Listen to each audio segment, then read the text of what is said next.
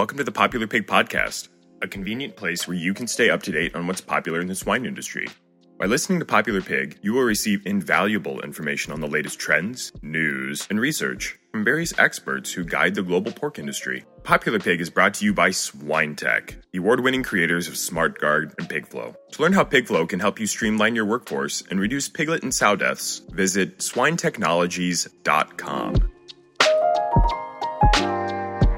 Popular Pig is also made possible by the National Pork Board, Johnsonville Foods, Hypor Genetics, Minitube, Brenneman Pork, Phibro Animal Health, Swine Robotics, Innovative Heating, and PigEquipment.com. Brought to you by American Resources.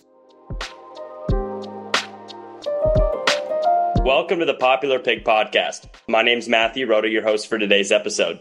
Today, we're joined by Joseph Kerns to talk about Oops, we did it again. Hey, Joe, how are you today? I'm doing well. Thank you, Matthew. So, a few weeks ago, we were in uh, Nashville and you gave a presentation. And usually your presentations are pretty optimistic. I'll give you that at least the last few years. and this one was not. And so it definitely perked my ears up to hear kind of the opposite side of things. But it had to do a lot with grain markets. And if uh, if you wouldn't mind just kind of taking it from there, I'd love for you to kind of talk about the future and outlook around corn and soy and how the costs might go up drastically given all the things that are going on with politics. So uh, let's contextualize just for a moment. And you and I were together in, in, PIC every other year, with the exception of the COVID year, so it got extended here a little bit.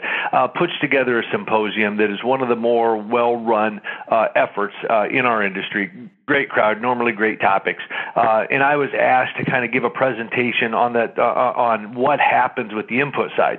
And so, if we take one step backwards and, say, and, and you say normally I'm relatively optimistic, and this one put a little little fear of the devil uh, in the crowd, I am still optimistic about the overall profitability. But we do have something to address specifically on the input side. Uh, and and you and I had spoken before regarding this initiation of renewable diesel and what it's going to mean to agriculture, the, the addition of 700 million bushels of crush capacity over the next two years. We've never done this before. We, this, this, is, this is revolutionary in the soy processing side, very much akin to what occurred back in 2005 or started back about 2005 with the ethanol era, except this one is on steroids. And, and, and we're going to, to move much more quickly than we did back then. Uh, the only constraint that we've got is, is the construction piece of it. The capital is readily availed. The the the demand is put forth under uh, the interestingly named Inflation Reduction Act, which doesn't do a doggone thing to address uh, a suppression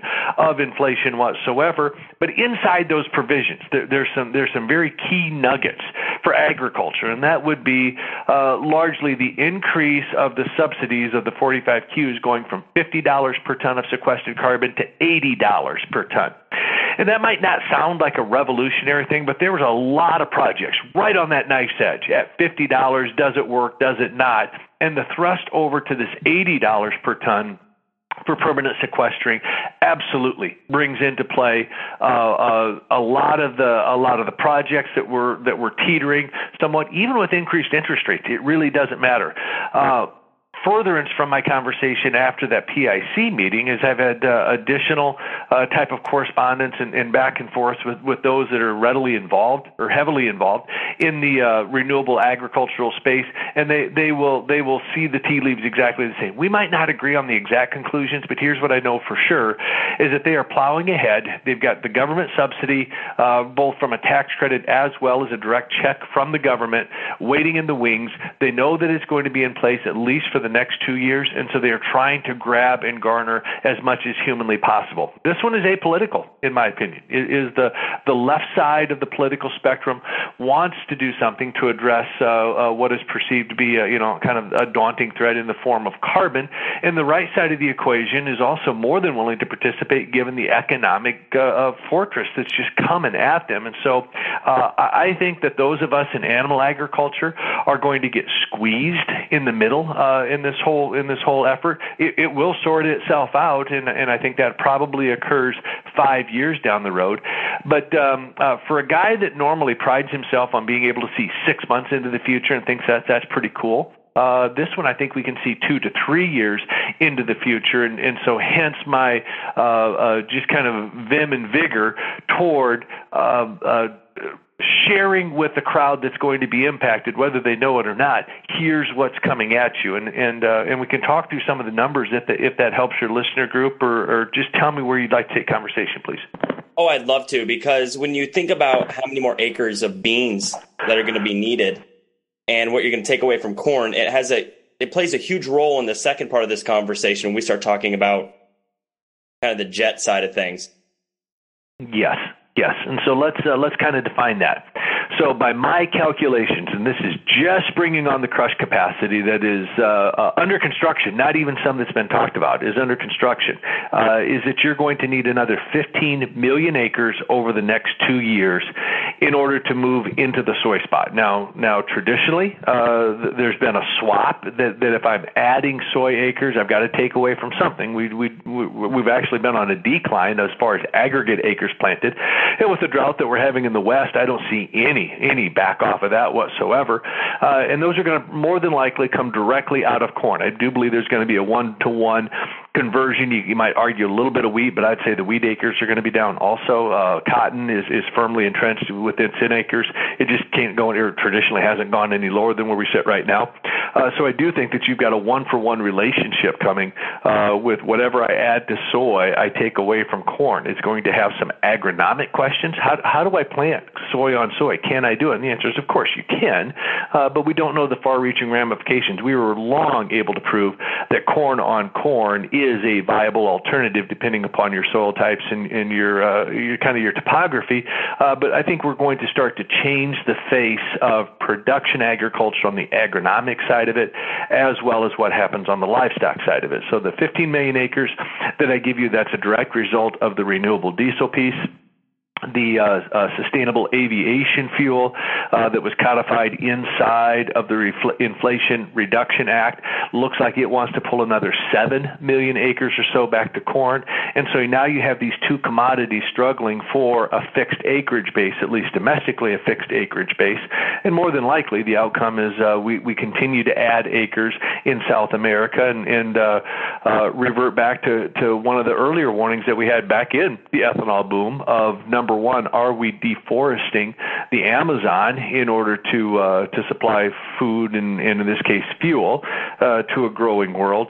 Um, and just uh, uh what happens with the with the dollar exchange rate and what it means uh, for where does equilibrium occur? And, and there's there's some nuances that we probably don't have time to get into today about what gets credited. And I'll give you a for instance uh, that that if you're in an ethanol facility, all of the low carbon fuel standard money goes to the ethanol side of it. Now, the fact that you're spinning off oil and a portion of that has a carbon index uh, that perhaps is a little bit lower that that side of it, the refining side of it, at least on corn oil, does not receive uh, th- those uh, monetary benefits. So there's a lot of moving pieces, a lot of moving parts.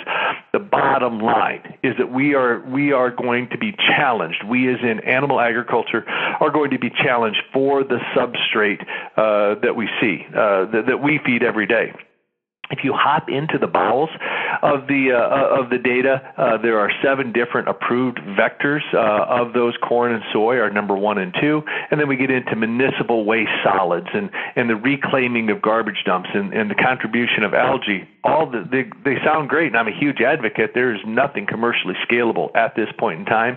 The most readily available substrate are the starches that come from corn and the oils that come from soybeans, and we are going to be in a dogfight. And so I think it's very important for your producers to recognize the scenario that we're in and start to act accordingly. And this likely means that, in theory, exports might dwindle to nothing. Uh, yes, yeah, yeah. Uh, and let's put that in context. Is uh, last year we were 2.5 billion bushels. Uh, the way that I that I put together my spreadsheets, knock, knock it down to a billion bushels is my best guess, and the reason for that is because Mexico takes about 900 million bushels. So you, you that cross-border transfer doesn't appear as if it even has an opportunity to go away, given logistics and, and the lack of receiving ports uh, into the Mexican production areas that, that sit close to the to the Laredo uh, border and where the transfer takes place.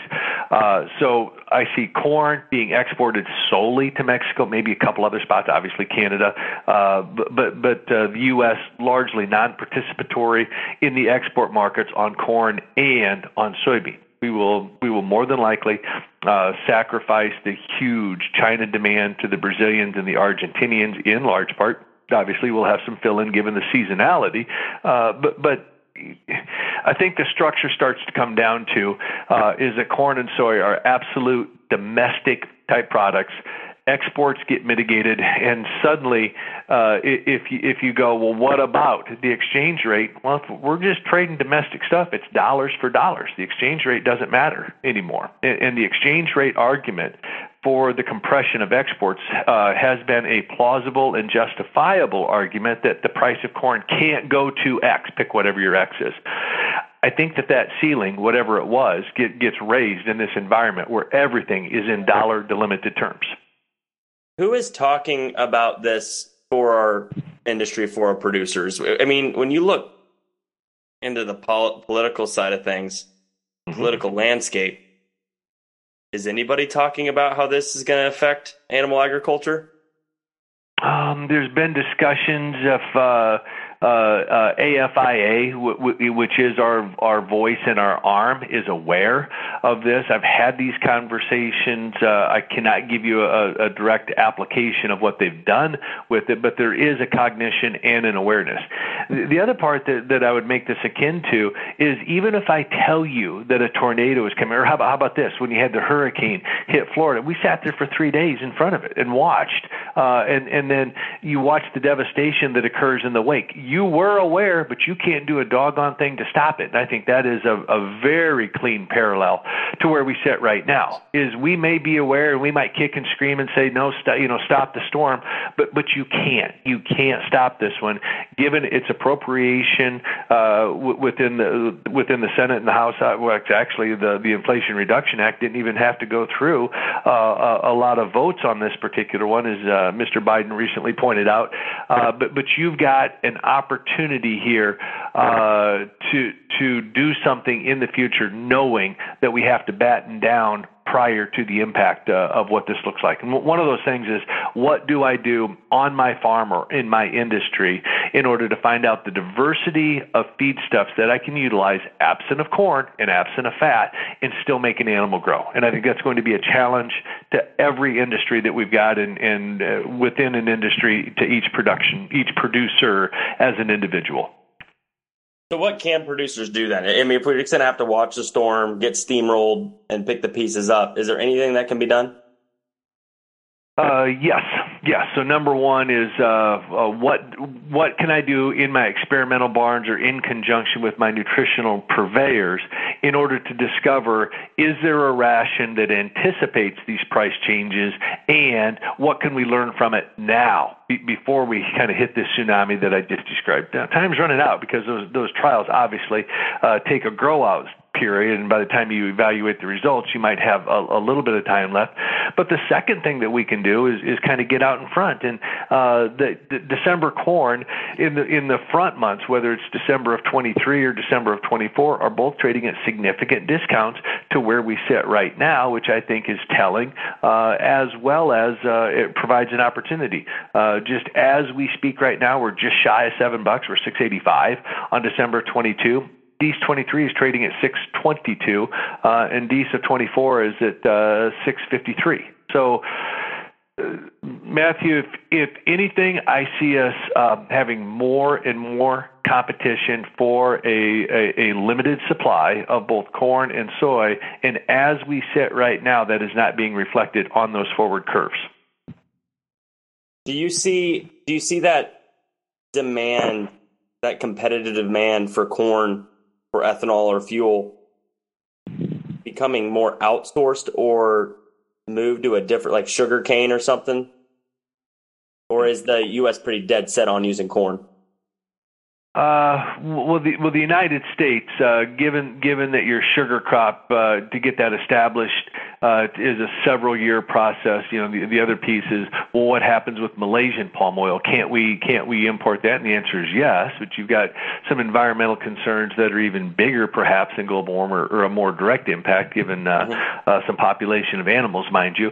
Uh, but but I don't see I don't see our ability to move sideways quickly enough in order to avoid what's coming at us. Long term, Yes, long term, do you see the electrification of our fleet opening up uh, ethanol processing because our, our fuel demand decreases? Uh, you know, particularly by 2035, when California is supposedly all going to be electrified and other states are going to follow suit. Yeah, yeah, we're we're going to see change.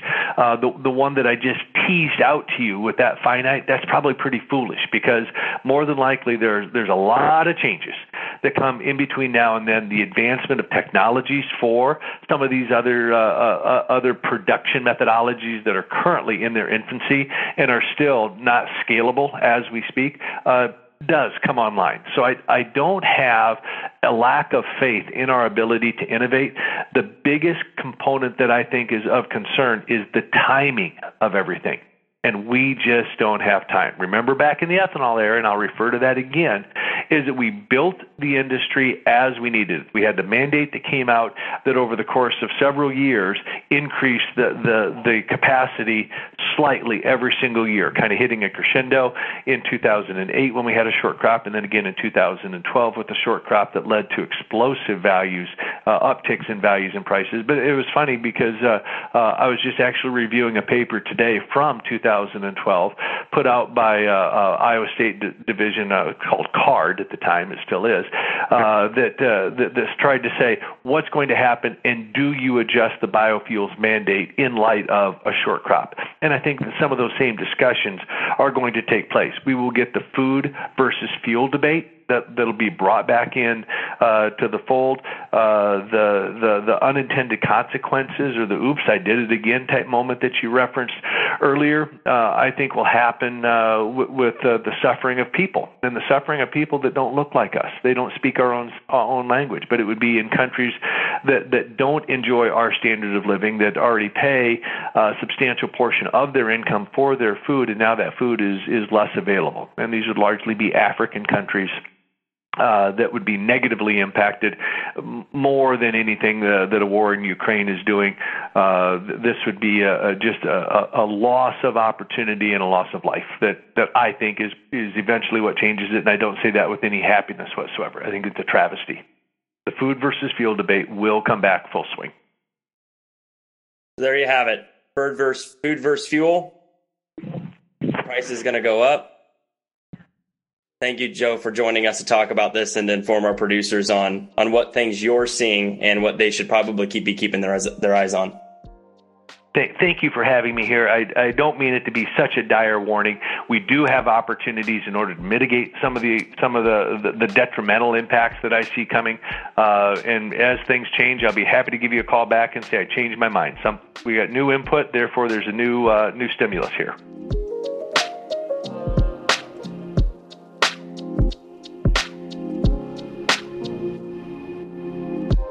Thank you for joining us on this episode of Popular Pig. We aspire to learn and grow together through the experience and wisdom shared by our esteemed guests. If you enjoyed this episode, please share it with your friends and colleagues within the swine industry. For more information, please go to popularpig.com to receive updates when new episodes are available. Popular Pig is brought to you by SwineTech, the award winning creators of SmartGuard and PigFlow. To learn how PigFlow can help you streamline your workforce and reduce piglet and sow deaths, visit swinetechnologies.com.